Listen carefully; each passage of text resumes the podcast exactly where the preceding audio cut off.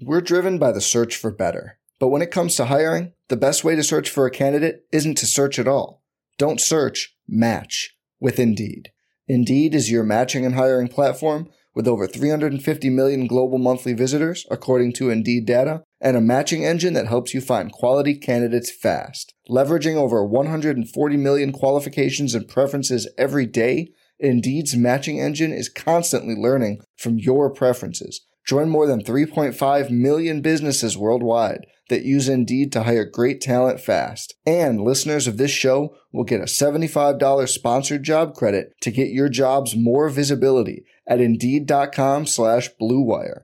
Just go to Indeed.com slash BlueWire right now and support our show by saying you heard about Indeed on this podcast. Indeed.com slash BlueWire. Terms and conditions apply. Need to hire? You need Indeed. What's up, everyone? This is Adam Mares from DNVR, excited to talk to you about American financing.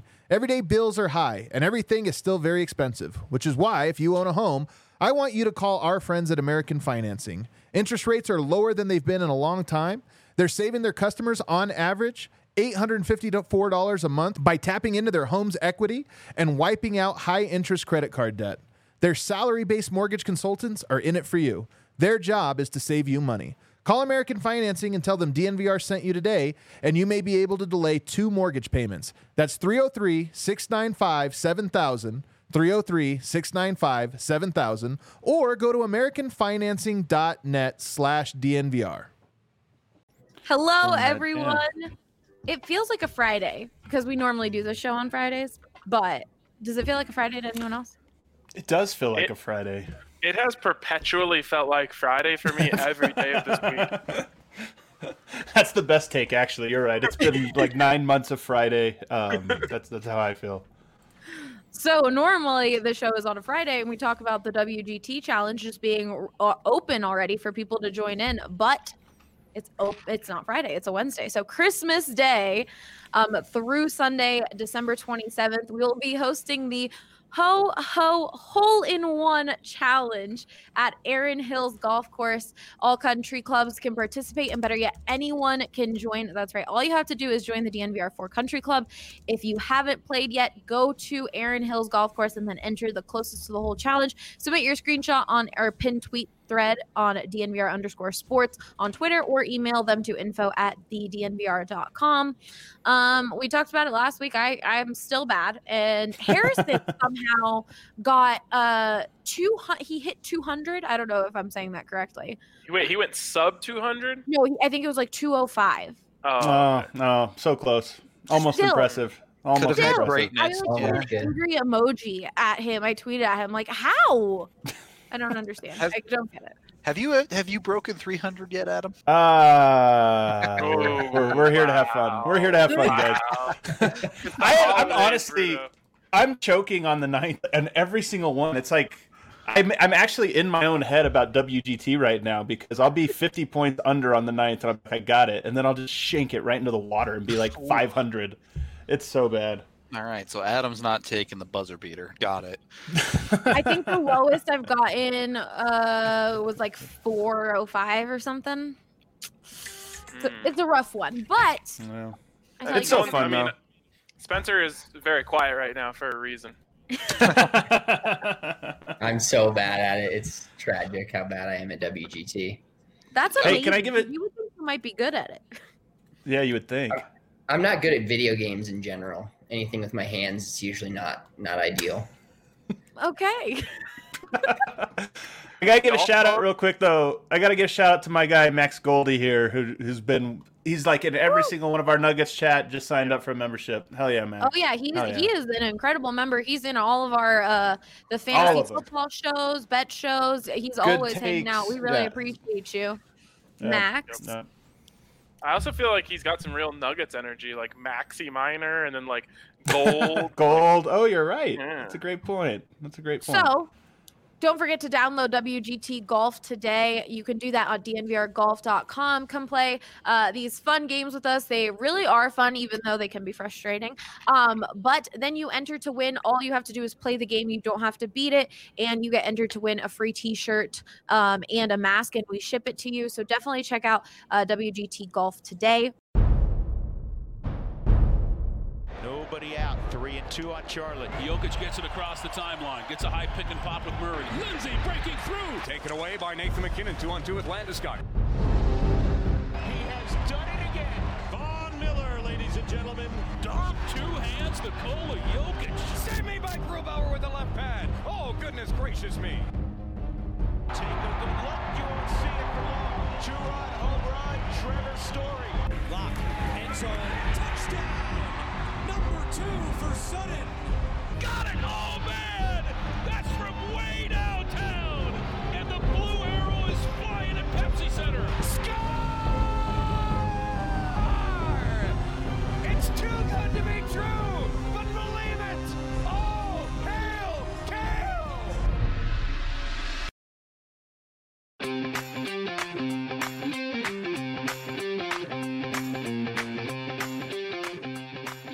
Welcome into the Denver Sports Podcast presented by Breckenridge Brewery. Rudo, you are drinking the Breck Brew. Which one is yours today? Vanilla Uh, VPJ. The VPJ baby. in honor Mm. of the Nuggets today. I already drank all the uh, Christmas ones I had, so the VPJ is a good like secondary Christmas one. So today we are doing, like you guys could tell from the title, off the rails Christmas special. Plus, we'll touch on some Nuggets stuff um, at the end of the show since they played today their first game of the regular season. But one of the questions that we had from our members was, "What is everyone's favorite Breck brew?" So Rudo, I'll start with you. Which one's your absolute favorite? Man, it changes a Yeah. lot. Like it just I I usually just get the the 12 can sampler, the 15 bottle sampler pack, and it just ends up being whatever the random extra one they put in is every time. So it's rotated between the Christmas beer, the strawberry sky, and their uh, their Palisade Peach one is so good. Oh my god! I- I think probably the Palisade Peach is my favorite right now. That's a That great pick. Really good. Uh, Adam, what about you? Which one's your all-time favorite Breck brew? Well, since he took Palisade Peach, I'll go with Mountain Beach. I like the Mountain Beach one, especially from the bar. Like in a glass, you know, every drink is different depending on what you get it in. If you get it in the tall member glass, it's like somehow the best drink on earth. I mine will still and forever. I'm gonna take it right because I know you're gonna choose that one too. But mine is Strawberry Sky. I had it the first time we went to Breckenridge Brewery, and it was just so freaking good. If I'm at the liquor store and I'm looking for a beer.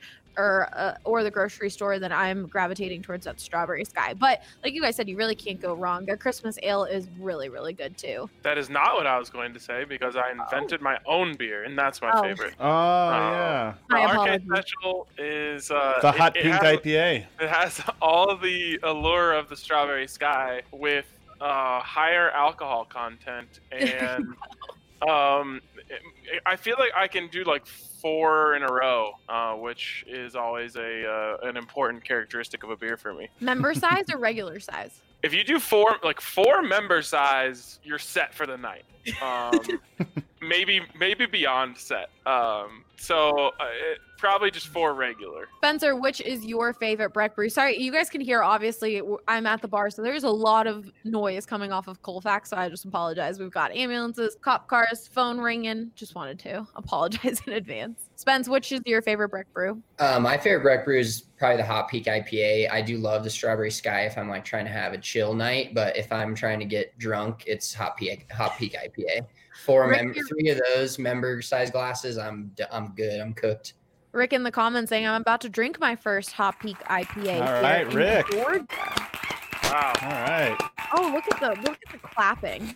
Amazing. Scott Carpenter says Mile High Copper lager for me. That's definitely a good one. And Drew Creasman in the comments, he's normally on the show. He t- he responded to us. I just now realized I'm not on this show today. But That's his favorite is brand. Juice Drop. Um, he it is his new favorite. We just got some of those in the office, and the Juice Drop is pretty darn good. If he was on the show, he would be just now realizing he was on the show as well. now that in the comments they're talking Rockies, which the, exactly. Um, like I said earlier, we are answering questions from the DNVR Lounge, and if you want to get into the DNVR Lounge, you ha- must become a member. And we've got some, we've got a lot of questions. I don't know if we're going to be able to get to all of them, but our members always pull through when I ask them for things. They're always like, "Oh, here, here's 50 questions for you guys to answer." Um, so I think I'm gonna go with the travel one as my first one because this one's pretty good. Once the pandemic is over, eventually, what's the first place you're going to book a vacation to? To I will assume it's Sombor, Serbia for Adam. So Adam, I'll let you start. How did he know? How did he know? Honestly, like, so this was actually supposed to be on in the plans for this year. I think it, in some ways maybe works out better that it'll be next year, but I'm hopeful that next August, September, sometime in there, DNVR Nuggets crew is going to take a trip to Serbia and do like a whole tour of Serbia, like this, like on scene, um, film some videos, do some live shows and stuff. So that's certainly high on. I don't know if it's the number one place, but um, it might work out that it is. So yeah, you guessed right. I hope, Sombor. you, I hope you guys know that I'm inviting myself on that trip. of course. We might just have a whole Whole DNVR DNVR crew. Fam. Yeah. Yeah, we were we were supposed to go to London for the Broncos uh, um, Falcons game this year, and I was I was gonna try to get as many DNVR people as we could possibly get to go down there. I get like a we had- mansion, uh, like Airbnb would have been awesome. It's so sad because we had such fun plans for that. I talked to um, Michael over at Broncos Europe about it. We had talked about um, doing pot live podcasts, live shows at some of the um, iconic like pubs out there, and it just didn't work out. But hopefully, it will. Maybe next year. Maybe next year we're just going abroad, guys. Maybe it, that's that's like our movie title. We're going to Serbia. We're going to London. We're checking it all out. Um, but Spencer, once this pandemic is over, where is the first place you are booking a vacation to? Um, first place I'm going to go is to Fiji. Uh, I was supposed to go to Fiji end of February this year, um, but they're still not allowing any international travel. Um, but we have plans to do like a big drive live from and podcast from uh, one of my members at the golf course. He owns a resort there uh, called Salt Lake Lodge. So um, we so get can free we stay. on that trip as well? Yeah, Yeah. absolutely. Well, yeah, we, if it's up to like 12, 20 to 20 people, has like, he has three or four houses on a river. You can go Oh fishing, God. do all that stuff. So it's all free other than getting there. So See, Adam froze from just excitement of that. He was just like, "Whoa." My Um, You're You- unfrozen now. okay, good. Rudo, where are you going the second you can? Uh, so it's it's one of two options. One, Cole Harbor, Nova Scotia for MacKinnon's Day with the Cup. Oh, I see what you did there. Two, I was supposed to go to Japan in July, and obviously that didn't work out. So, as the most weeb person at DNVR, Japan would be very cool to actually get to go to. Hell that yeah. would be that would be really cool. Ryan, what about you? Well, anyone who knows me knows that uh, like once I have something I really like, I never feel the need to change it. It's one of my restricts me in ways. Uh, but like I just I just love Cabo. Like I can't get enough of Cabo. So um, I will be going and not specifically Cabo San Lucas, but San Jose del Cabo is the spot for me. It's like just the like the best weather and the best Mexican food. Like those are my two favorite things and golf. And golf. That's a good one. Cabo is amazing. Uh, the first place I want to go to once this pandemic is over is uh, Ecuador. For some people who might not know, I was actually born in Ecuador in Quito, so I have a bunch of family there, and I would love to go see them. It's been a while, and when I would go when I was little, I just wouldn't take advantage of it. I feel like that's the story with all kids. Um, you don't really take advantage of the culture and what you're seeing. And um, I love going as an adult and like really experiencing it because it's just super different and highly recommend. And Galapagos Islands, that's like my dream to go check that out um, before things are kind of too late for global warming and all that stuff. So that's a sad note to end on. But um, great, great birds there, Adam. Great, great what? bird. Great birds. Oh, sure, absolutely. At fantastic am- birds. the You know- animals there are wild. Like they're just It so unique and so special. It's insane. They they It are was- quite it was- literally wild. It was the finches on on Darwin's journey to the Galapagos that really solidified his uh, understanding of evolution. So it's a great point. Great point, RK. Uh, It's a little nugget for you. Okay. Um, moving on. We are not going down bird TikTok or bird TikTok, bird podcast uh live stream. That's not what we're doing today. But I also a bunch of people in the Discord in the DNVR lounge brought up a, a map that one of our members made that has all of uh, it doesn't have every member, but it has a few that have reached out to Flow um, to add onto a map of where DNVR subscribers are all around the world. It's super super cool. Flow, that was an incredible idea. Um, so if you are a member and you want to be added on that map, definitely reach out to him, or or you can write in the members chat and just tag him because that's pretty dope. I mean, it's cool to see right now. I wonder if I can pull it up. Would see. you call it the flow chart? it just ignores me. I'm not. I'm not encouraging it. So I want you guys to know that the chat is the clamoring for more bird talk, but you know it's your show. It's your show. Many Clamoring. people are saying this. One Many per- people are. Drew Creasman. That is all. All right, I'm gonna try and pull this up, but I'm gonna move on to another question so that you guys can talk while I try and pull this up. Um, best place for Mexican food in Denver. Oh hell yeah! Go for it, Adam. So I, I got two favorites. One is a staple. If you're an old Denver person, especially if you're from the north side, you know Las Delicias is is like the best beans, which is the staple of you know most Mexican food. So that's number one. But number two is a little hole in the wall for me up in Thornton, um, uh, called Nogales, Los Nogales. So I got two, but Las Delicias is the one that if you're if you're like a true Denver, grew up in Denver, you've probably eaten there. You probably love it. Good answer. I, uh, man, I, I'm. There's so many good ones. Um, the first thing that came to my mind, and it's not, it's a little outside of Denver, but Los Dos Potrillos. Um, they're just incredible. Um, the best um, molcajete, I believe, that I've had in this area. Um, and then I have to give a shout out to our neighbors right across the bar, uh, PJ Tacos. They have incredible tacos, and they're you know they're in the neighborhood, so they deserve a nice little shout out. They are so good. Probably some of the best guac I've had. Um, and also if you can't look, if you don't find it when you look that up, their other name is uh, whiskey tequila taco. No, tacos, tequila, whiskey. Okay, same, pretty much the same thing, just a different. Well, if you're already talking about people having a hard time googling it, you should at least That's get a good the point. words in the correct form.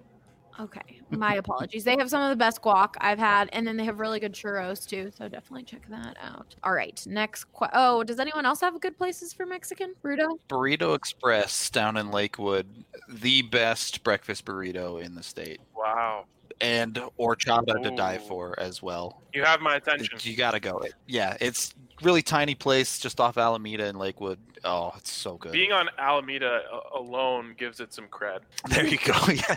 Flo is in the comments here saying he called it the DNVR family um, because it is. We are all family. Rick said first place I want to go to in Colorado is a DNVR bar. Max in here saying Casa Bonita is the best. Bonita, as he said, wrote. Look, I know we just gave him a shout out earlier, but we might have to, might have to boot. I mean, one strike, you're out on this.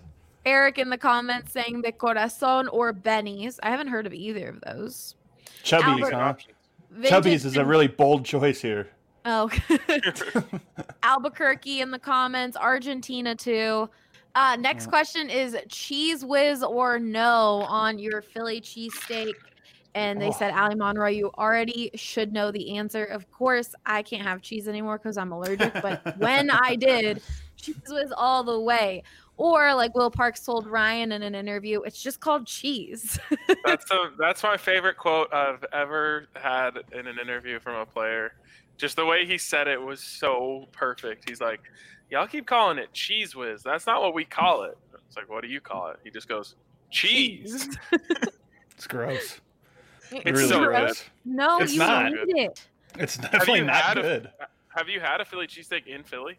No, When See- you go, actually, you wanna- actually, I might have. I might have. you have to get it with the Cheez Whiz. It's not really Ugh. like what you think it is. It's just, it's not actually Cheez Whiz. Like they don't like bring out a can and like line the, the bread with it. Like it's just it's just melted cheese. Uh, It is Well. so good. You you need it. And when you go to Philly, the place I recommend the most is Jim's. That's my favorite. There's so many good places.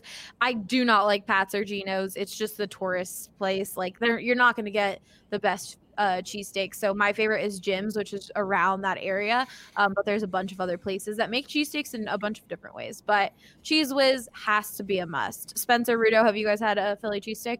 Yeah, um, I've uh, Taste of Philly. I don't know how good Taste of Philly is compared to someone that's actually from Philly. Probably not, but that's my favorite place to go for a cheesesteak, and you got to get the Cheez Whiz on it. I too don't eat very much cheese, but when I do, I make it worth it. So I ma- Worth when it I do, you. I make it worth it, and I go for Cheez Whiz. That's I, am I the only person who's eaten actual Cheez Whiz on this show? oh, I've had Cheez Whiz. Are you kidding me? Okay. Yeah, on. like on, chi- on like yeah, like cracker. with on a cracker. Yeah, So, like, orange delicious. It's amazing. I don't know, like what's what's the problem here? I don't get it. But you wouldn't put it on a sandwich. I I would. You can't mess up cheese cheesesteak. Like it's fine. There you go. mean- See? So he would obviously have it with the with the Cheez Whiz. So yes, everyone is saying Cheez Whiz.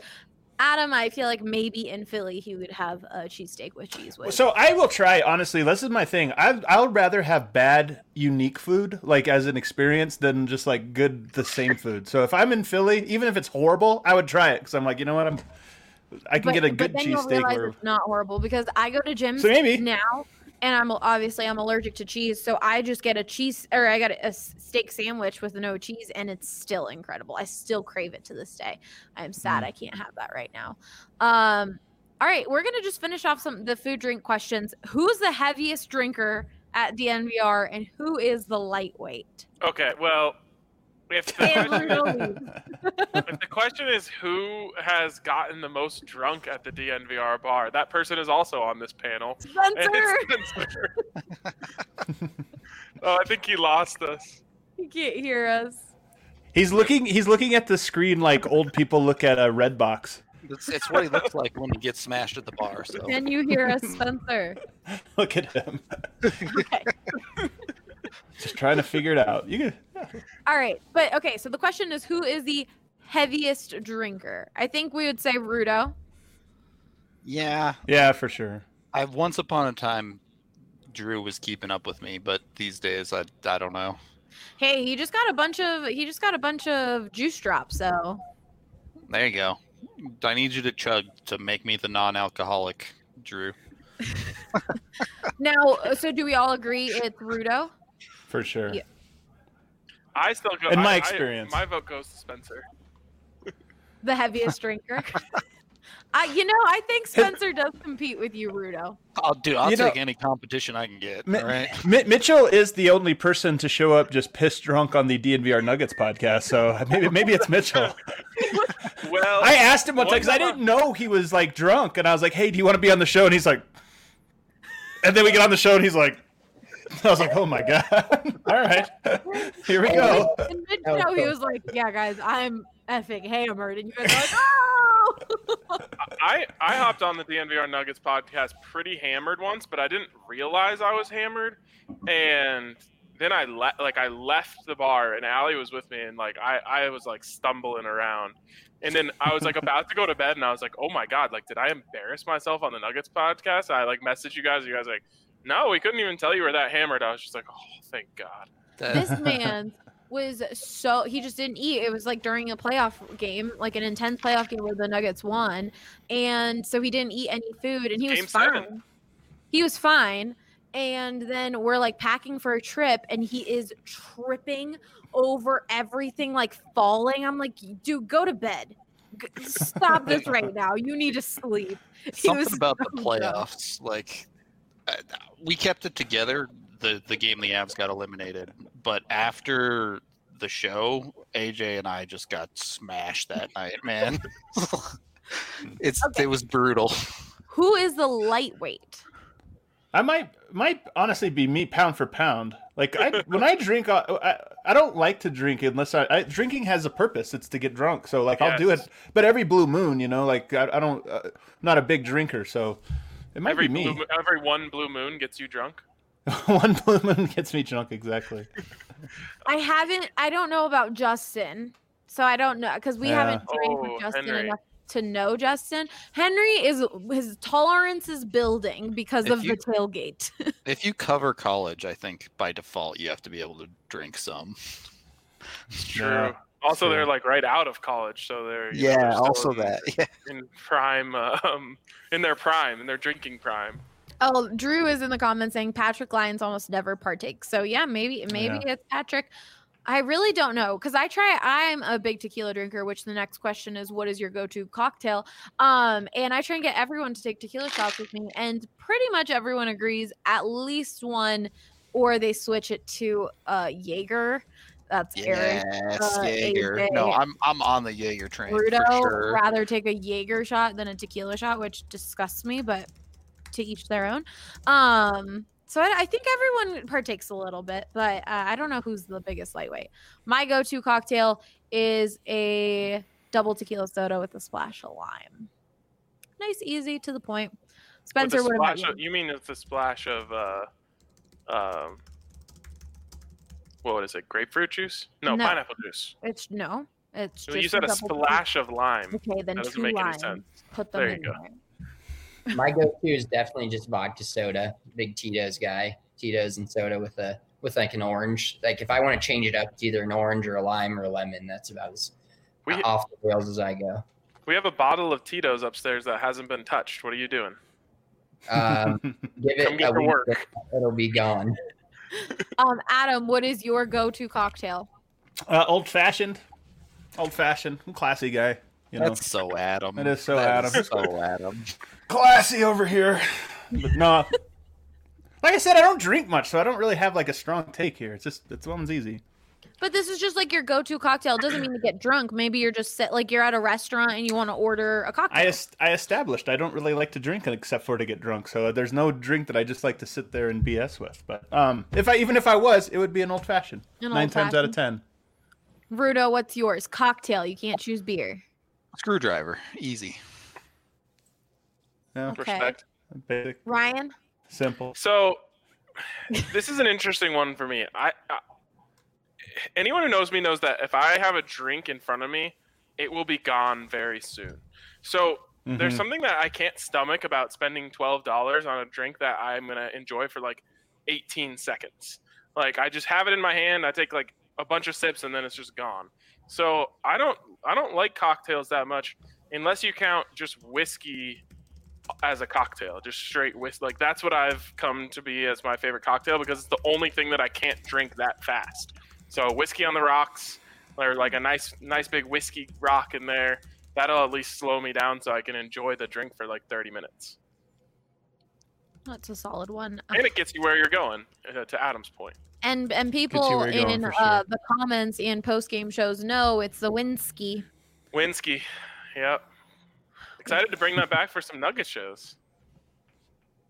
W- Was that an actual? Did you actually call it whiskey, or were you just so drunk that you tried to say whiskey and it came out whiskey and it ended up No, perfect? it, No, it's been Oh, his it- bit.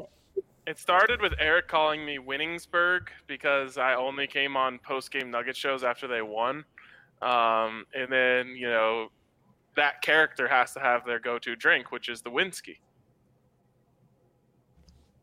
Uh, reading some of these comments real quick. People uh, writing down their favorite drinks. You got a lot of whiskey in there. Uh, Rick said, "I remember Arcade's Drunken Nuggets Winners Lounge," and then someone, uh, Johnny said, "Mitch made quite an impression." that was. awesome.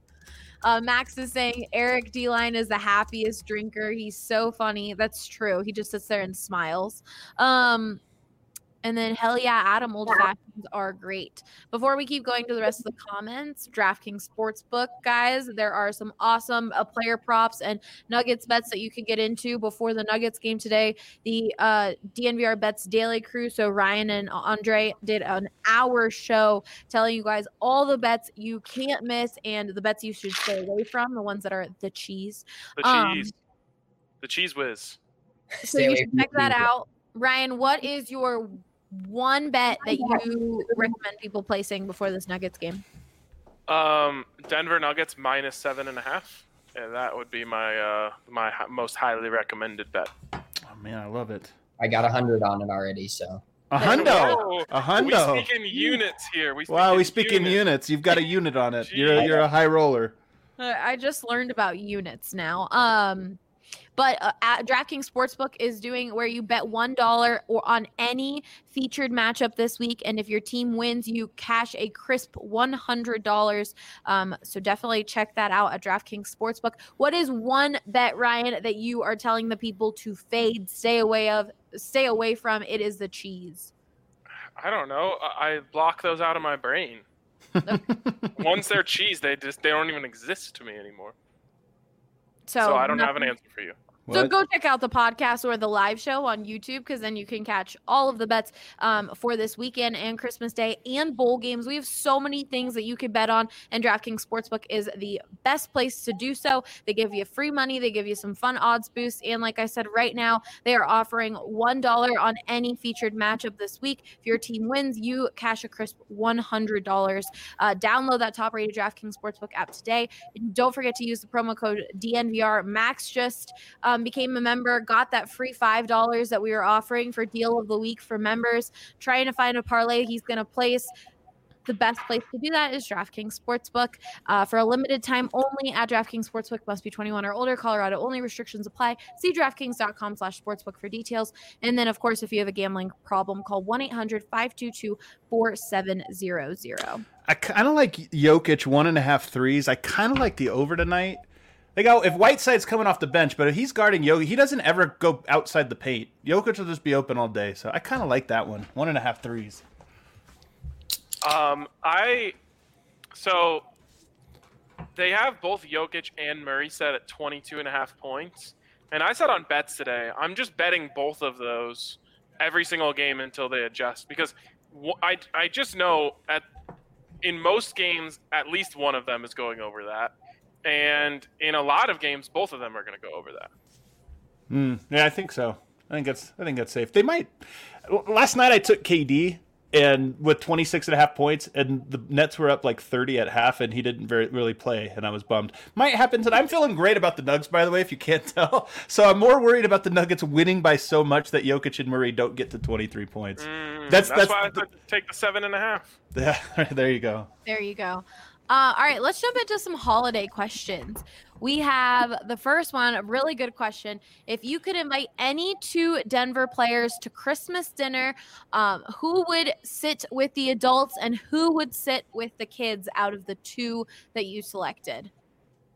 Rudo, let's start with you. All right. Well, the denim daddy's sitting with the kids for sure. Yes, keeping them in line. Yeah, easy, easy job there. He's got two kids of his own, so Matt Calvert would be great with the kids. Um, with the adults, I think do I, does it have to be a player? It does say Denver players. Because I want to pick Jared Bednar, but he's, Mm. he's the coach, not the player. Because he Oh, would, We'll allow, We'll we'll allow allow, it. because because he's like cut from the adult table. Like he was the guy who sat at the adult table at age ten. So- Yeah. Uh, okay, sorry. There's some comments in. I think Adam, what you know this better. Is it in Serbian that they're talking in the comments? Yeah, Oh, yeah, yeah. yeah, of course. So Yeah, I was War, like, War Hunt Serbia is uh yeah, he's speaking Serbian. hmm that's awesome. That's awesome to and see. I was Nikola like, wait, Pus- Puzovic. Vuzovic, also Serbian, yep.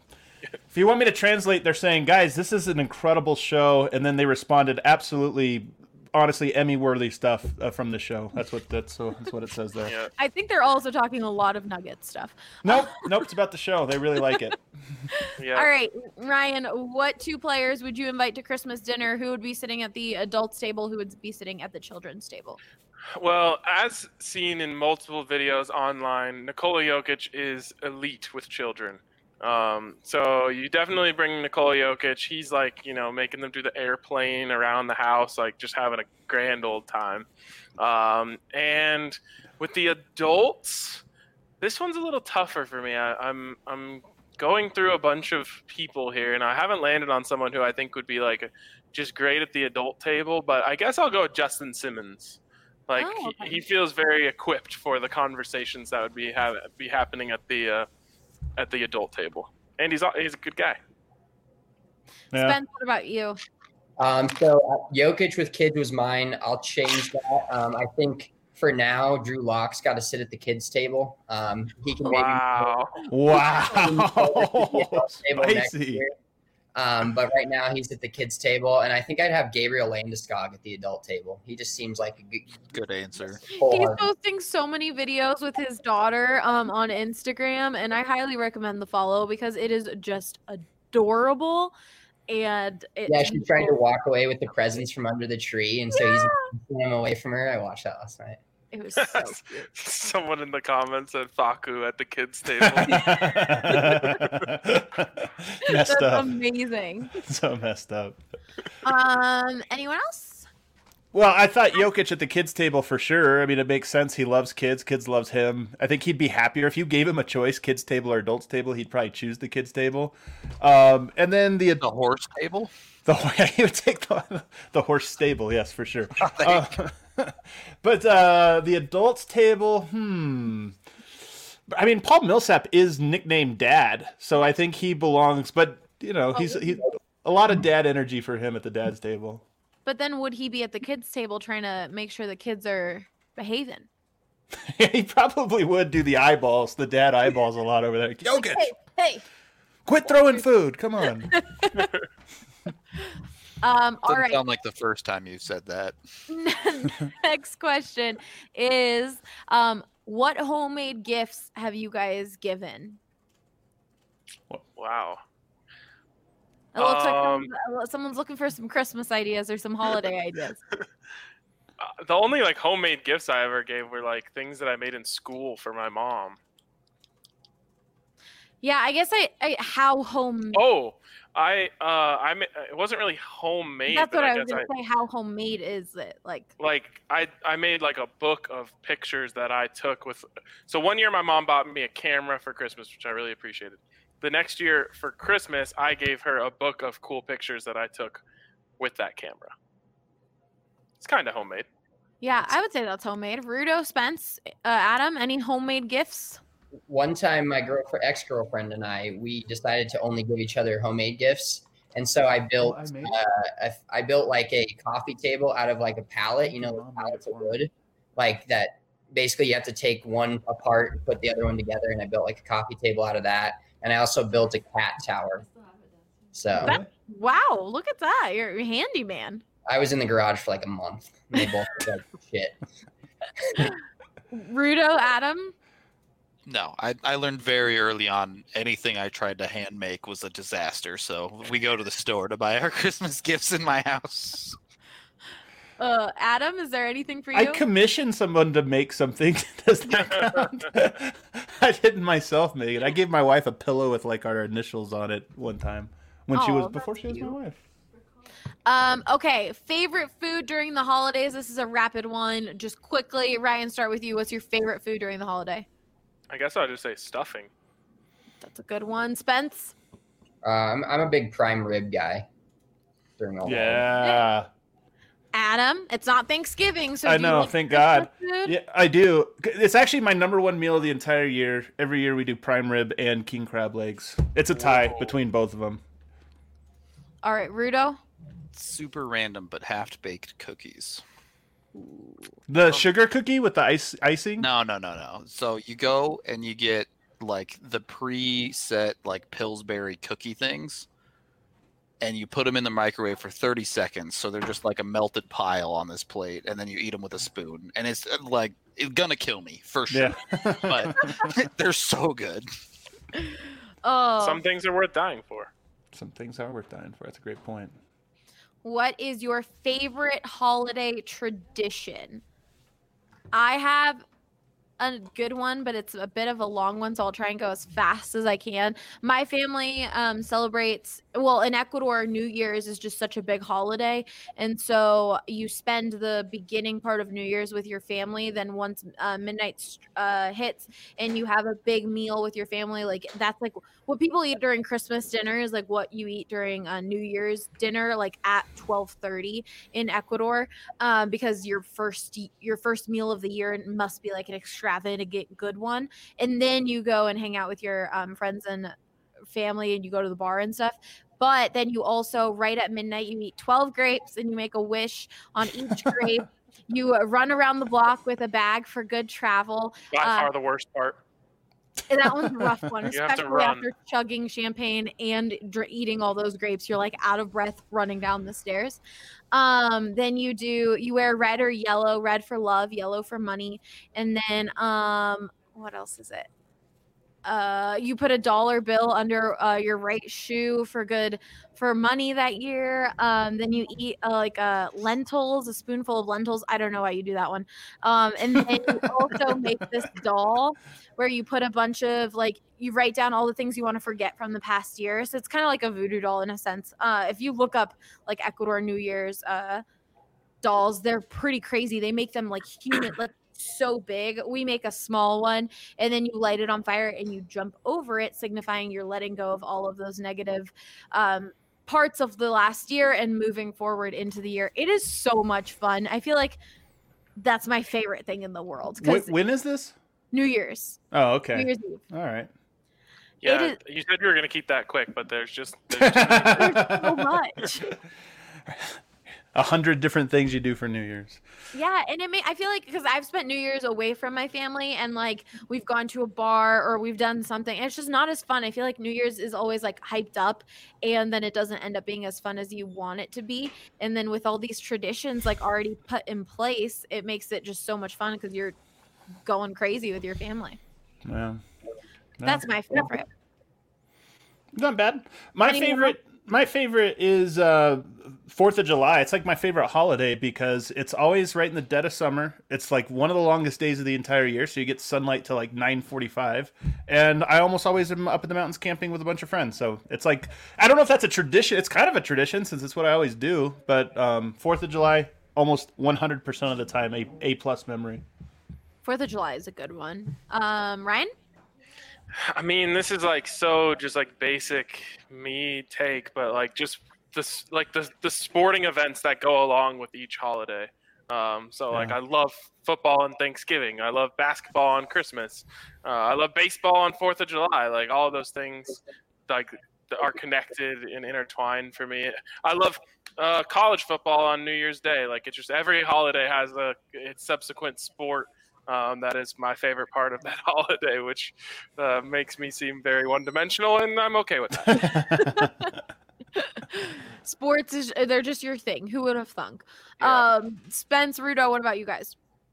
I'm in the same boat there. Uh, normally, I go to the New Year's Eve Avs game every year. That's kind of my thing, and then watch the little fireworks on the ice. That's like my tradition because they always seem to have that game. I think the last three years I've gone to that. Um, and then the same thing, Christmas basketball. I usually wake up in the morning, make about 72 bets on all the basketball games, and watch from start the first one to the finish of the last one. How could you have done that when sports betting only became legal in Colorado this year? a real question. Wow. Its own special podcast. you made him take a bit of a gulp there, like oh, oh. I always said, like on our first few betting pods, I was like, if I had bet before in my life, these are things that I would have been doing. Rudo, what is your favorite holiday tradition? Um, so I have a few. Uh, like everyone else on this show, New Year's Day, World Junior Championships hockey, always a blast. Um, and then I have my social one, which is the the DNVR Friendsgiving, which I was Oh. sad that I couldn't come to this year. Um, and then my non-social one is for New Year's, the new trend over the last couple of years, where you start a movie at exactly the right time. So at exactly midnight on on New Year's Eve, when it switches to New Year's Day, you get like the correct theme, depending on whatever you want. The, the one I we did last year was the Star Wars scene from uh, Episode Two, I think, uh, where Obi Wan right at midnight, Obi Wan comes on scene and says, "Hello there." Oh yeah, that's awesome. That's a fun one. Okay, um, most three of us don't have this uh, yet. So, Rudo, Adam, Lindsay wanted to know what is a wild in-law story around the holidays that you have. A wild in-law story? Yes. Man, I don't want to share these. Yeah, my in-laws are great people. I'm and not I sharing love any them of these. Very, very much. That's all I have to say on that one. Okay, you guys gotta blame. okay, Lindsay all wanted to know. Lindsay is like I know Lindsay, so I wouldn't have accused someone else of doing this. Lindsay is setting traps out here, and I'm not Searching okay for with it. real. All right. Um, some questions that revolve around the job.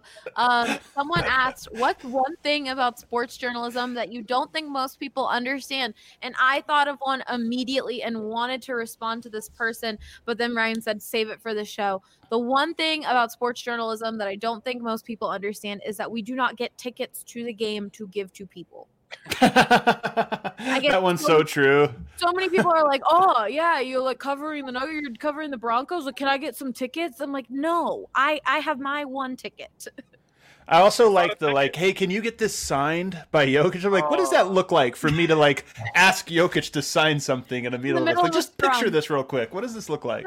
Can I? You know, one thing I will say on that um, is if there's a good reason for it, the Broncos have been like really helpful with us with that type of stuff. Like, hey, like you Right, know, right. family friend has this charity event. Like, totally. is there a way we could get something like that? So shout out to them for that. But if it's just like, hey, can I get this signed for uh, my buddy's man cave? Yeah, yeah, yeah, exactly. Rudo, do you have anything that you would say? Uh, I don't know. I hockey players are as tall as you think they are. like, trust me, th- those dudes are big human beings. You think Sam Girard is small, but like for a small person, he will beat you up. Okay. Um, what about? Is there anything golf related, Spence? Um, I think the one thing, like, I haven't officially covered a lot of golf tournaments, but the ones I've been to and the, the, from the people I've talked to from that are inside, um, and this is kind of unfortunate, but a lot of golfers are apparently, and I think th- this can go for all media, all not media, but all players in all sports, but they're super fake on camera. Um, and like they're actually like low key. And golf, I think, is one of those things too, where like golfers are just kind of dicks, and especially like a bunch of the dudes on tour, they like think they're they like Phil Mickelson. Everybody's like, "Oh, Phil Mickelson's the nicest dude." I've heard from multiple sources that I know that know him personally that he's a giant dick. Well, that goes along with the question that I don't know if you guys want to answer this one, but I'm going to read it. And it is what is an athlete that you think the public has the wrong idea about? That could be negative or positive.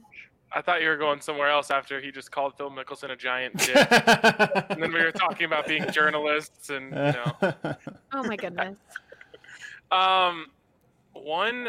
What was the question again? One athlete what that is an athlete that you think the public has the wrong idea about, negative or positive?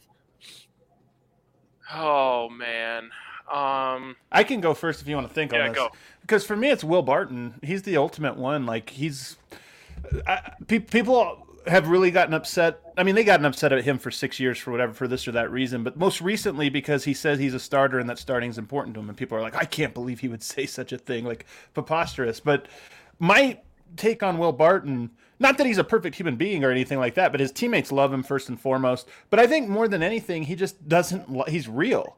And it's funny how much people want athletes to be real, and the moment they're real in a way that they don't like, they're like, "Hold on a second, this guy didn't give the Jimmy Chitwood a- answer. Like, what, what's going on here?" But Will Barton, I just think, is like doesn't lie or exaggerate. So when you ask him, "Do you want to start?" He's like, "Yeah, I do." Would you rather I have said like, you know, the team is the only thing? And he's like, "No, I'm one of the best players on this team. What are you talking about?" So Will Barton, he's a real one. I think his teammates love him, um, and he's not. He's not all the things people think about him. He's not that.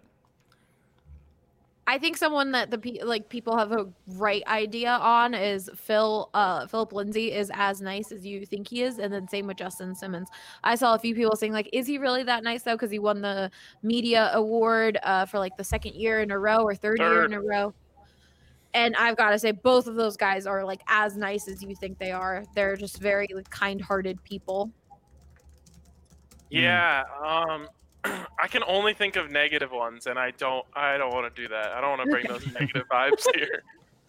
like I feel like most of the guys who are really good guys, uh, like everyone can tell. Uh, and I don't know if there's. I'm trying to think of players on the Broncos who people like might have a bad perception of. Uh, you know, like as who they are, and I, I'm not coming to anyone. if this is a, a negative, but I'm not going to say it about anyone, but this is especially true, I think, of NBA athletes. And this is coming from a 36 year, almost 37 year old man, so I'm not maybe the best source for this.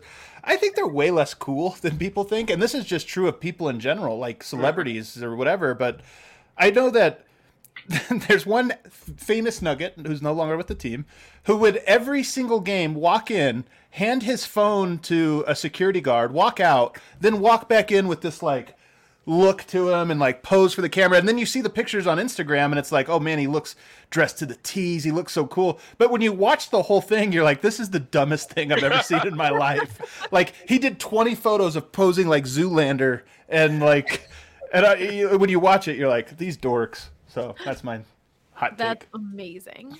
Uh, Drew Creasman in the comments saying Charlie Blackmon is a very serious person and not the total goofball people think he is. I feel like he's like Will Ferrell. Like people say, people that know Will Ferrell say like, yeah, he's actually like pretty normal, like not much of a jokester, but like when he wants to be funny, he's hilarious. Uh, I feel like that's Charlie Blackmon. Anyone else you guys can think of before we move on? Uh, Paul Stastny, man, this city has branded him a traitor, and he's such a good dude. And all he wanted to do was go home and play hockey. Like, I I feel bad for all the people that hate Paul Stastny because that dude is awesome, and you should not hate him for going to St. Louis. Okay. I can't believe I, I feel like I'm missing an opportunity here. Like this is a really good opportunity to to uh, defend someone or something like that, but I'm not. No one's uh, no one's coming to mind. I will say, uh, I think some people think Drew Lock is extremely like cocky and like uh just a bit of a douchebag and when we've interacted with him and met with him he is very very nice remembers everyone and is just i think he's just still growing up like he's just still he's like 23 he's like henry's age isn't he like Yeah, yeah, yeah. He that's a really good one. Um, like sometimes, especially when you aren't good, people uh like people just reinterpret everything you do as like douchey instead of cool or like cocky instead of confident. Um, and so I think that's the problem Drew Lock is having right now. But you're right, Drew's a really, really good dude. Um, I- I've known that since uh, you know I met him at the Senior Bowl. He was super down to earth. Like we just had a conversation about normal stuff for like 15 minutes. I was like, this guy, this guy's a good guy. So um, he definitely does not fit that mold. And then one other random one that finally came to my mind is, uh, and I don't know if this there's like a bad perception of him, but obviously he didn't succeed in his role, so people hated him. Which is Jon Embree, who was the coach at CU uh, during their worst years of the worst years, uh, and he he got a, a lot of hate, but he is like one of the most genuine, uh, like good dudes out there. all right we have quite a few more questions but we aren't going to go for too much longer so let's try and get some rapid fire. Um spencer this question is for you but then a bunch of people said wait rk too. Um so for everyone but ask golf man to break down tiger woods son's swing please. I know spencer has a name i know that but golf man sounds better to be honest. So golf man break down tiger woods' swing please but quickly uh, so actually, if you want to head over to our pod, Big Drive Energy, Mitchell spent about ten minutes breaking down this swing. It's a it's a not fundamentally sound golf swing, but he's also I think he's talking about Tiger Woods' son. Or no, is it? Okay. tiger woods' son It's not fundamentally sound, but he's also 11 years old. So it's it's incredible for an 11 year old. Okay, perfect. Um, if the sport you cover didn't, Ryan, did you have anything you want to talk about Tiger Woods' son, or are you good? No, those videos of them with like the same mannerisms are incredible. That's all I have to say. Mm-hmm. If the sport you cover didn't exist, what would be your favorite sport, or would you even like sports? Rudo, we'll start with you. I uh, baseball was my first love, so I would definitely still like sports, but it it would definitely like no matter what sport I was in, I would be the nerd. Was like, well, according to the stats, technically, if you look at whatever, like it wouldn't have mattered. I wouldn't be the the guy on the couch like that was a sick play, that was so cool. I'd be the nerd for sure. All right, Adam.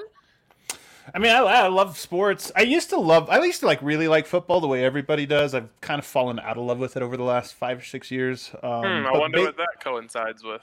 The Broncos being just miserable to watch is quite a bit of that. Yeah. Um, but even before that, even a little bit before that. Um, but baseball, I was baseball was actually my best sport growing up. It was probably the one I liked playing the most too. Um, for most of my life. So. Um, I like sports, man. I like all. I watched a rugby. I had like one of my favorite memories of, of my life was watching the. Was it the Super 14 or the Super 8 or Super 7? I can't even remember what it's called, but like a, the Super Bowl of rugby at, at one point, and it was like just so intense and insane, and and rugby fans are crazy. It was so. I, I just like sports. Yeah, for sure. Uh, Ryan.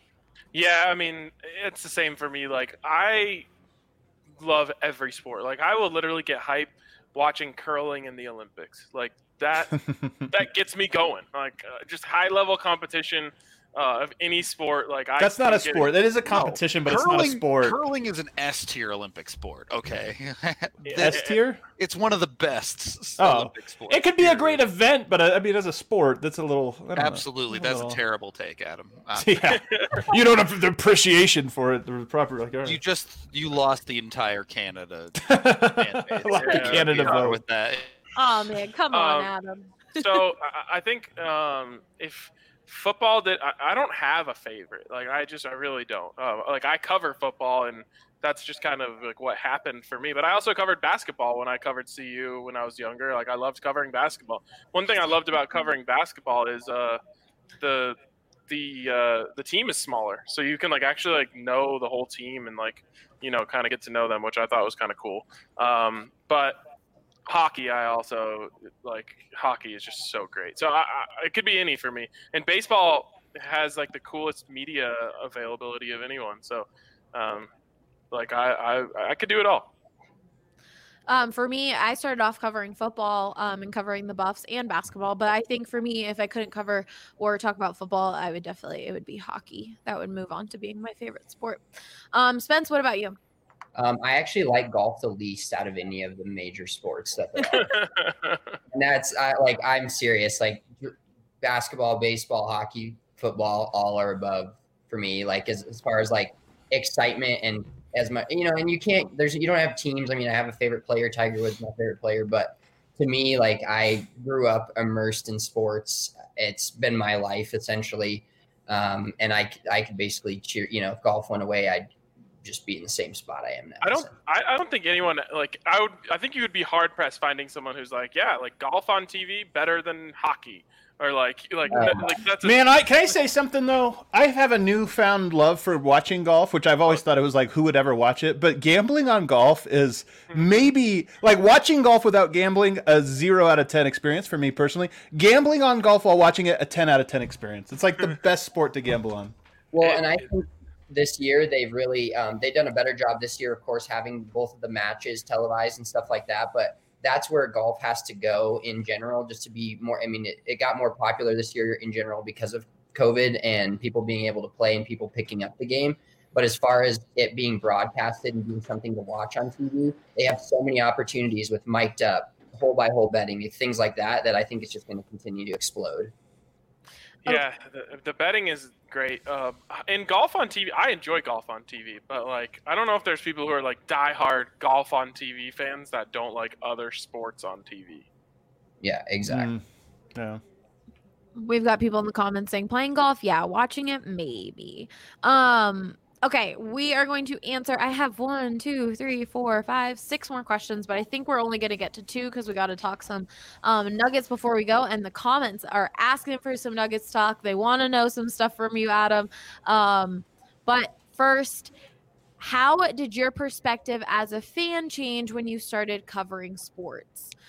I think for me, especially covering uh, sports for a city that I didn't grow up in, it made me realize it made me become more unbiased. Like when the Eagles lose, before I was a typical um, Philadelphia fan, which I mean, sometimes, sometimes I still go back to my roots. Um, but I definitely look at it now and I'm like, well, look at the stats look at how they played look at the numbers it makes sense they had to lose they were they were terrible um so i feel like i see things definitely more in an unbiased way when it comes to tough losses um or even like great wins Mm.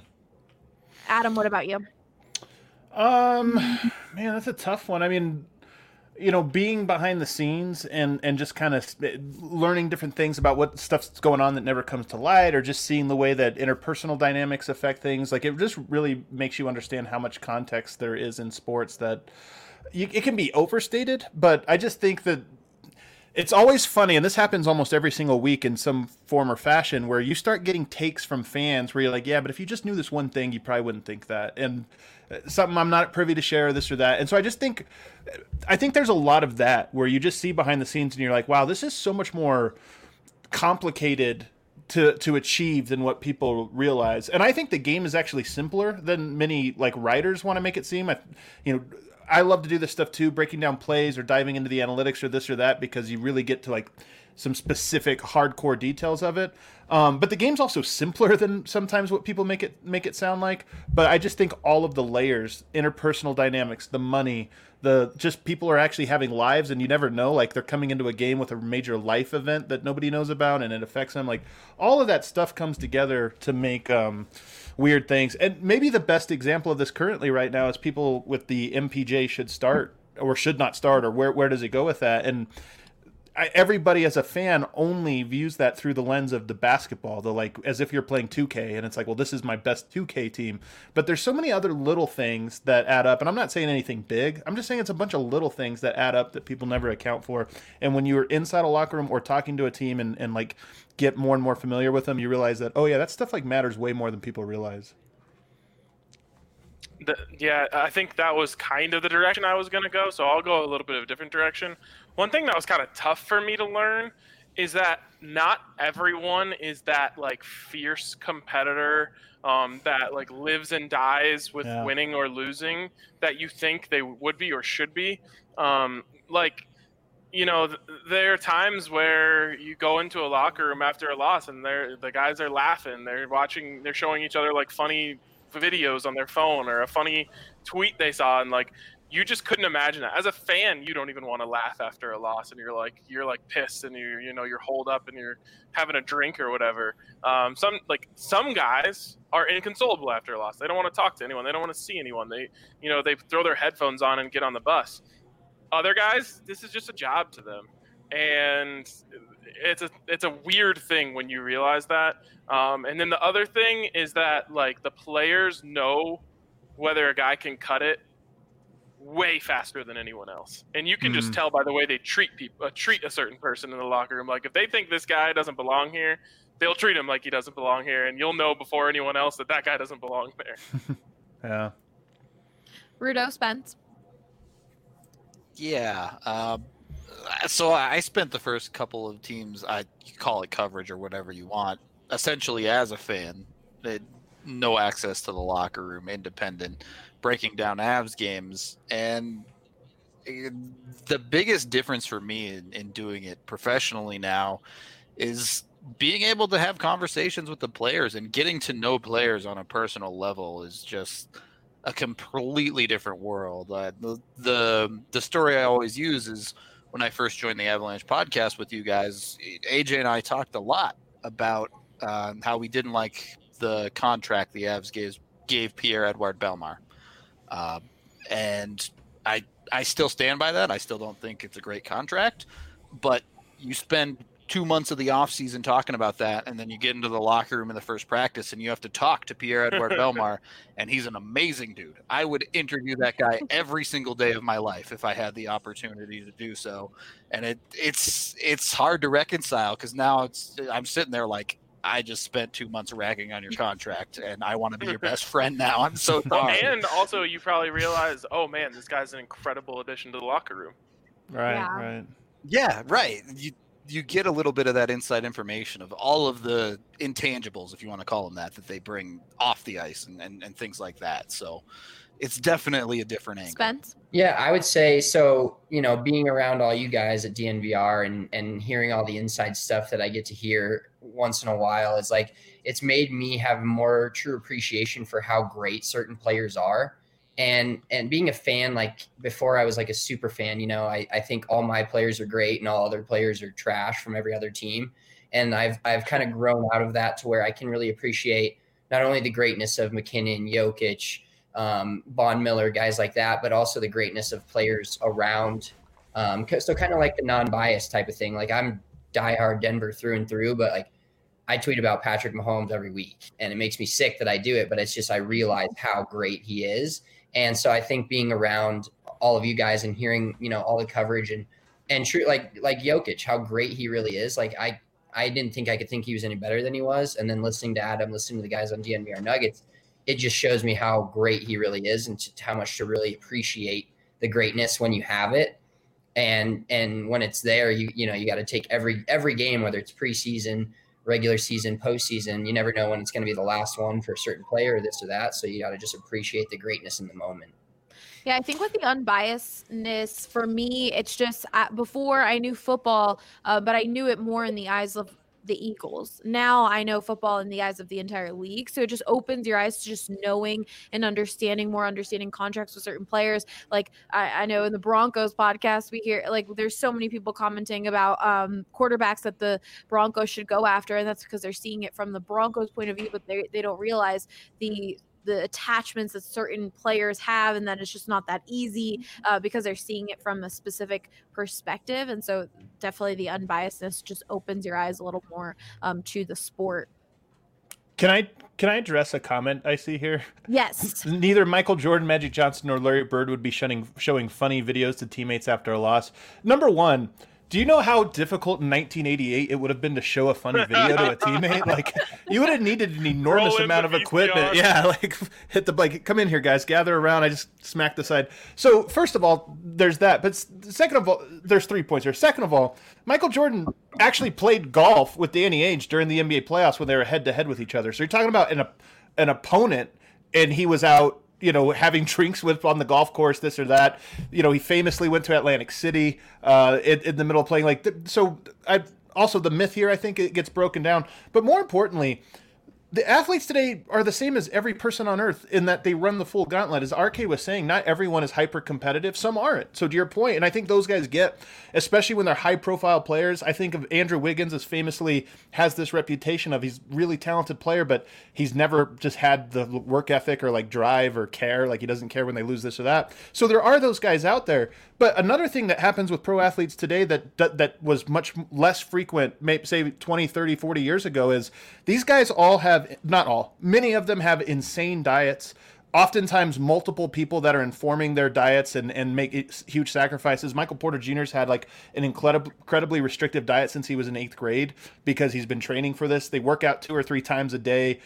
They just like so. There's levels of like commitment that gets overstepped. For some reason, people be like, "Yeah, sure they have a dietitian and four trainers and wake up at six in the morning to do this and that and go into the, the ice tank twice a day and all this. But you know what? They share funny videos with each other so they're not competitive. It's like come on man. These uh, uh, your best athletes and your most competitive ones their level of competition and drive it doesn't get seen as much as people realize or as much as people maybe think it should or whatever but they're hyper competitive. I don't i, I hate when pe- though they athletes get questioned I think a good example of that is people freaking out about Drew Lock smiling on the sidelines and saying he's not competitive after um, a tough loss or something going on. yeah Yeah, and, and I get it. Optics matter. So, like, you know, uh, if you're Drew Lock, you have to be aware of those type of things. Um, but there's a very, very tiny window where you get the guy who is the most talented, cares the most, and is the most competitive a- and works the hardest. Like, that happens like once, you know, once in a generation, and that's how you get the Peyton Mannings or the Michael Jordans and the Kobe Bryants of the world. Like, uh, you know, it, it's everyone thinks that's the standard, but that's really like the, you know, as Andre would call it, the white whale. but also like th- these narratives take place i think especially nowadays people always say it's the media creating a narrative but what it really is is just like the hive mind of society because social media is just literally everybody pumping it out and when there's a story that everybody wants to pump as the good story everybody just views it through that angle. And i'm not even talking about media. I'm just talking about the way we talk about javale mcgee was famous for this right? He was a goo he's a goofball. He did a lot of silly things this or that. But then it took on a life of its own so much so that everything he did was funny. And it, and it was like no guys sometimes he's just walking down the street and you happen to find it funny that he tripped or something but he's just like a human being. So And then the same thing goes for the like oh this guy works so hard and he wants wants it more than anyone else. And you start telling that story, even though there's evidence that, hey, maybe he's not quite what we said, but it doesn't fit the story we want to tell of this person. Kobe Bryant's another one. There's two narratives around Kobe Bryant one that he's an awful teammate, and one that his awful teammate was what drove his success. Of course, one came after success. All of a sudden, we all changed our perspective on it. But uh, so. Uh, there's a lot at play with this kind of stuff. But I, the idea that athletes today aren't like insanely, the best of them aren't insanely disciplined and driven, It's it, it's crazy. honestly, sorry, ahead, but yeah, in hockey, the hardest working players that I've known are not the superstars. It's the dude grinding it out, barely making a living in the NHL, just trying to survive as as his job. It's not the superstars. And don't get me wrong, the superstars work insanely hard too, but the guys who barely make it know that Yeah. if they don't give it 150% every day, they're going to be out of a job. That's like Yeah. Tyson Jost. Yeah. with the way that he plays and practices and really just puts everything out there and he is a s- s- in in Av's world he is a bit controversial because people love him or they hate him but he truly like puts everything on the line every single day A- A- Adam, you said it. Winning and losing is the the end all be all of every narrative. Bill For sure. He is considered a genius, and oh, Yeah. oh, it's no fun to play for him, but he wins and he does everything the Patriot way. Well, Josh McDaniels came to Denver and did everything the same way, and what was he? An right, asshole. right, right, so, like, like winning and losing determines everything. Yeah. Definitely. All right. We have so many com- people in the comments asking about the Nuggets. So we are going to get to that. We will answer uh, the rest of these questions that people asked in the DNVR Lounge on another episode. So definitely um, check that out. Subscribe to DNVR so you can be a part of that DNVR Lounge. We have so many channels. It's so much fun snowboarding, skiing, food, uh, sports, soccer, uh, basketball, nuggets, all of it, where we talk about everything in there. And it truly makes it feel like a family, um, like a big group chat with everyone in your family. Uh, so definitely check that out. We'll be answering more questions from there on a later episode. But first, we've had several DNVR listeners switch over to Green Mountain Dental Group over the years and make them their permanent family dentist. Uh, Green Mountain Dental Group is one of the best dentists in Colorado, and they're just 15 minutes away from downtown Denver. When you go for a cleaning, x ray, and exam, you'll get a free Sonicare toothbrush. And we've talked about these toothbrushes, Sonicare toothbrush, electric toothbrushes. They are game changers, of course and you get it for free just by going to visit them. Definitely let us know if you go check them out. Uh, supporting them really helps us. They've been huge supporters of us since the very, very beginning. I think they were part of my even my daily sports reports like three or four years ago. They've truly always supported us. So check out Green Mountain Dental Group. You get that free uh, Sonicare toothbrush when you schedule a cleaning, X-ray, and exam. And let us know if you head over there. All right, Adam. The Nuggets take on the Sacramento Kings today at seven o'clock. So exciting that basketball is back. It's crazy. It's crazy that it's already back. That's right. It is But- crazy. What is something you are? What is the one thing you are most looking forward to this upcoming season? Man, the number one thing I'm most looking forward to. Oh, that's tough. Um, the so the story for the Nuggets this year, starting out, is just Michael Porter Jr. I mean, it seems like if he can become, you know, a part if if Denver can go from having one of the best duos in the NBA to, to one of the best if not the best trios in the NBA then I, their their their ceiling is just insane. It's championship year uh, you know potential this year.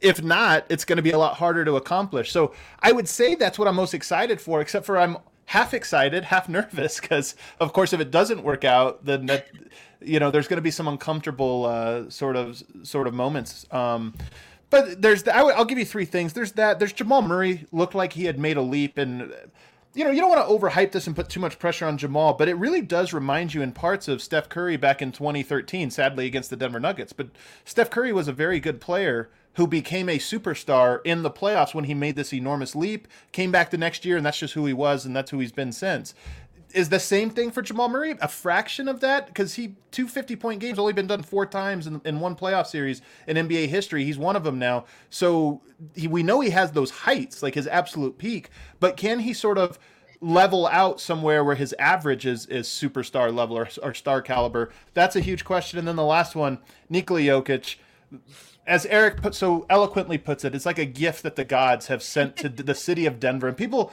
are just now figuring this out. We've been saying this for five years, by the way. This guy, in addition to being, I think, already, in my opinion, I'm 37. I know some of the older people are going to get upset about this, although you can go back and ask even a lot of the old heads from from Denver Nuggets history, and they'll tell you the same thing. I think he's already the best Nugget in in, Denver Nuggets history, and it's only going to continue to grow. And he looks like he is primed for his best season of his career. So you have three very interesting players. All three of which have incredibly interesting storylines entering the season, and it just makes for. I mean, I'm as excited for the season as I think I could possibly be. And it all tips off tonight. I mean, especially the way it ended. Like it was disappointing to see it end in that game seven, but it was also just like wow to see this the how far the Nuggets got and the power in the team that they. Uh, you guys, did I say something wrong? Oh, you said it ended in game seven, but it ended Oh. in game five. Game Um, How it ended in, in the conference finals. in the but, conference yeah. finals, yeah. Yeah, yeah, yeah. I think yeah, same point though. But yeah, I Uh, mean, the way that it ended made it just so exciting to see this new start of the season. The big question that everyone in the comments keeps asking, Adam, there's two, and is it Will Barton going to start tonight? Um, and then the second one is all these talks about Harden and the Nuggets and that trade going through. Um, so I'm seeing it a lot. People were like, talk about the Nuggets. So let's start off with that first uh, Well- question: Is do you think Will Barton will start tonight? We won't know probably for another two hours. I think around six six fifteen we're gonna we're gonna hear.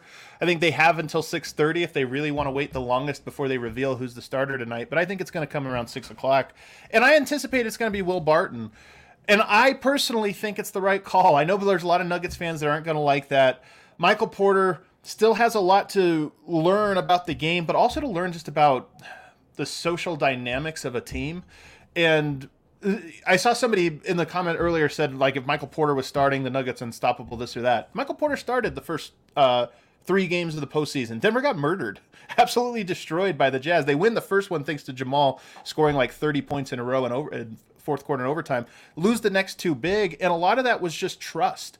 The team not trusting him to be in the right spot, him not trusting his teammates enough to pass up tough shots and this or that. And that's that's it's not I'm not saying these things to take down Michael Porter. He's just a very young player, and he has to go through, in my opinion, these certain milestones that he hasn't really conquered yet. But I think he will very soon.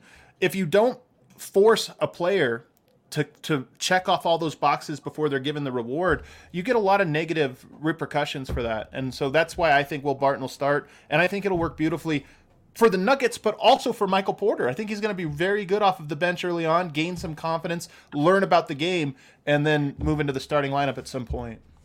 Yeah, I feel like this is one of those things uh, where it's just like the fans want it so bad, um, and the Nuggets' eventual ceiling obviously has to happen.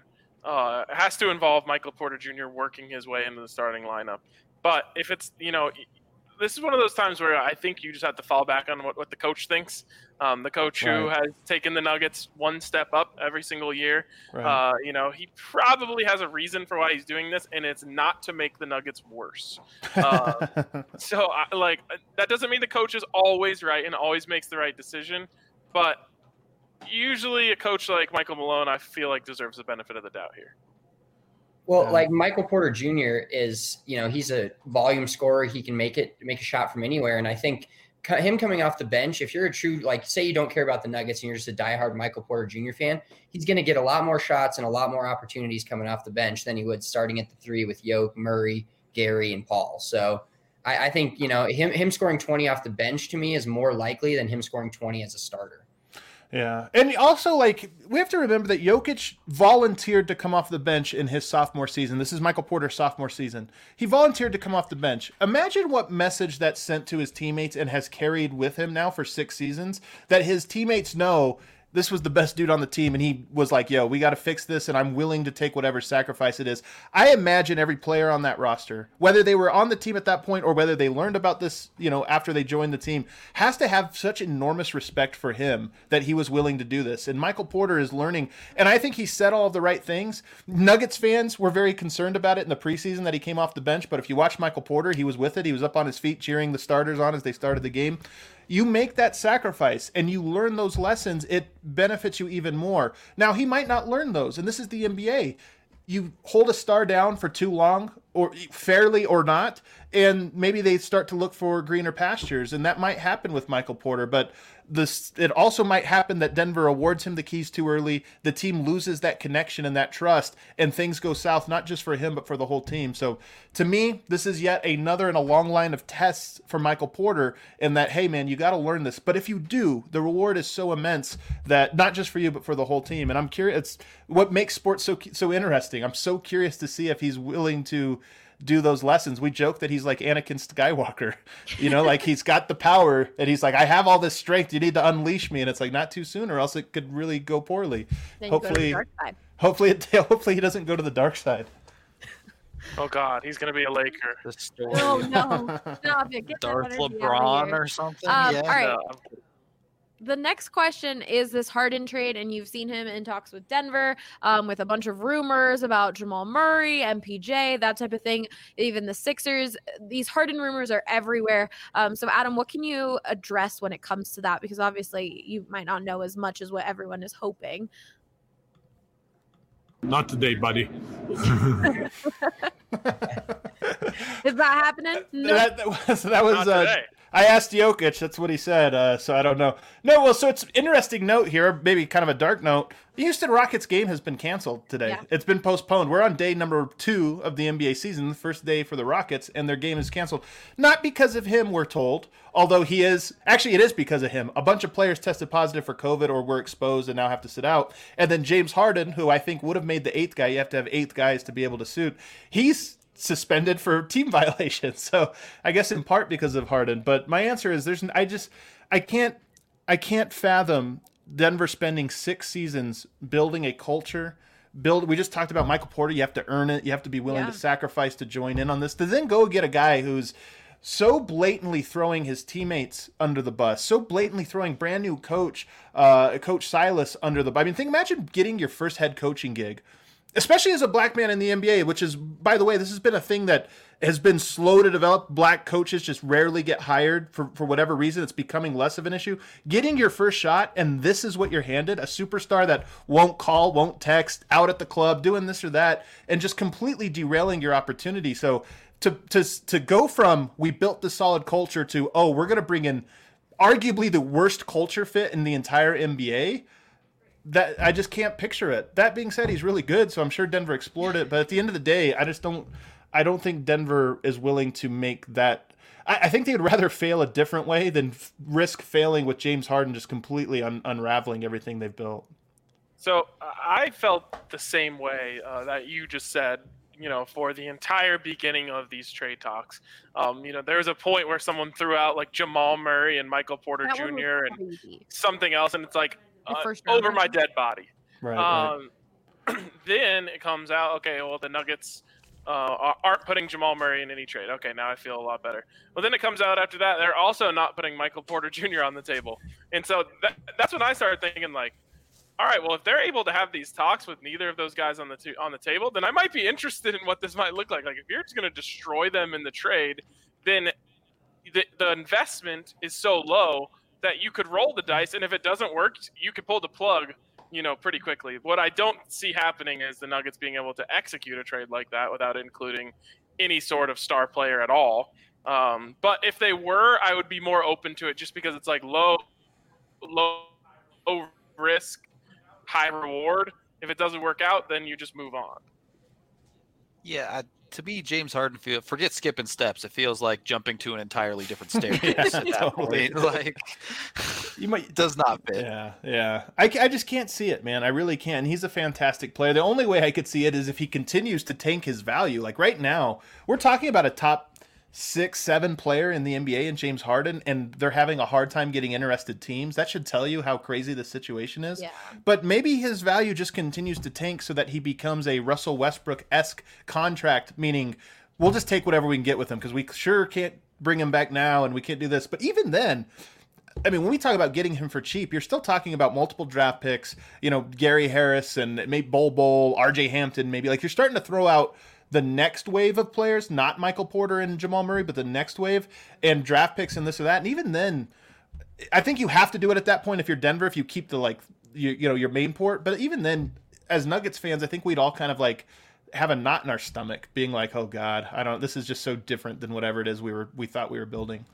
In the comments, someone said, "Why did why did Adam's take on Harden make me nervous? It's actually going to happen." I must have done a horrible job explaining my take then, because I thought I was saying like almost no chance. Um, Adam, though, just as like a fan of basketball and the way that it works, is there a part of you that if you could just take away like off the court Harden, that can just think about like the dream offense that the Nuggets could put together with him on the court? Yeah, I mean, of course, he's he's maybe the best offensive player in the NBA. He's that good. So, and then Jokic is right up there as well. So he shoots the ball, he plays pick and roll, he does all that stuff. He isos. Like one of the things about Jokic is you can't switch. This is what makes him more unique than most bigs. A lot of times you just try to switch and say, okay, bigs can't post up even smaller guys. James Harden's going to cook a center. Like he's so good in isolation. He's the best isolation player in the NBA, probably the best isolation player. You switch a center onto him, he's going to murder him. Likewise, if you switch a point guard onto Jokic, he's going to murder them. So the the possibilities are definitely endless. But at the same time, Jamal Mur- or James Harden has played a different brand of basketball, his own made up version of that. And it's the opposite of Denver. Denver leads, you know, one of the teams that passes the ball the most per possession. Houston almost doesn't pass to anyone. It's just one one player with it. So could James Harden unlearn everything he's learned for the last six, seven years? I don't know. I think so, but I don't Yeah. know.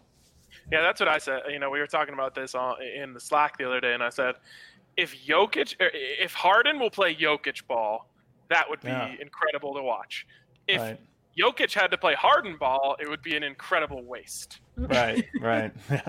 Absolutely. Um, Spence, before you head out of here to go on to our Rocky show, uh, what take do you have as th- that fan? You said you live and breathe with the Nuggets, so how do you feel about them this season?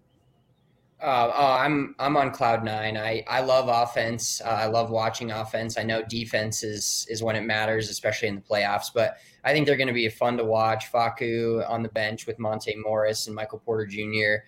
And you know, JaMychal Green's out tonight, so it'll be interesting to see where he fits in once he's back. But I think I think sky's the limit if they get playoff, and which we expect at this point. We expect playoff Murray. Um, so you know, if you get playoff Murray, you get playoff Yoke, which he's always going to be there and they can drag a few guys along. I think you know Western Conference Finals is at a minimum this year, and and you know things go their way. They get a few bounces. Mason Plumlee um, comes out and blocks a three pointer. You know, you never know where last year goes. So I think they got a shot to be in the in the finals this year. In the finals, and hopefully at that point, the DNVR bar will be popping with a bunch of fans because that would be incredible. We had some watch parties this year and they were so much fun. I can't imagine this place um, packed. Spence is heading over to the DFA, our Rocky show, so definitely go check him out. Bye, Spence. Um, and we're wrapping it up. Thank you guys all for hanging out with us for a longer edition of this episode. But you know what? We had some awesome questions asked in the Discord and then some Nuggets talk. Nuggets start at seven o'clock. These guys, the DNVR Nuggets guys, Adam will be doing a post game show on YouTube and Periscope. Go check that out on YouTube and give it a like if you're watching this show on YouTube. Give us a like and subscribe. You can even hit the little alert button and it'll send you alerts whenever we go live with all of our shows. We will talk to you guys next week and have a great holidays.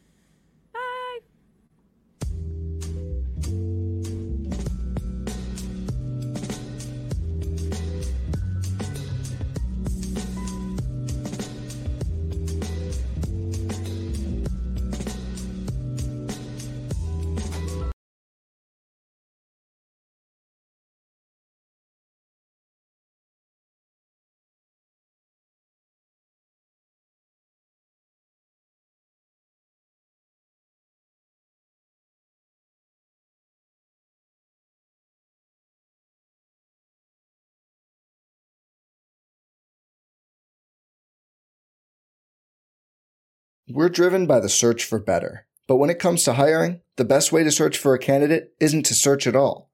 Don't search, match with Indeed. Indeed is your matching and hiring platform with over 350 million global monthly visitors, according to Indeed data, and a matching engine that helps you find quality candidates fast. Leveraging over 140 million qualifications and preferences every day, Indeed's matching engine is constantly learning from your preferences Join more than 3.5 million businesses worldwide that use Indeed to hire great talent fast. And listeners of this show will get a $75 sponsored job credit to get your jobs more visibility at Indeed.com slash BlueWire. Just go to Indeed.com slash BlueWire right now and support our show by saying you heard about Indeed on this podcast. Indeed.com slash BlueWire. Terms and conditions apply. Need to hire? You need Indeed.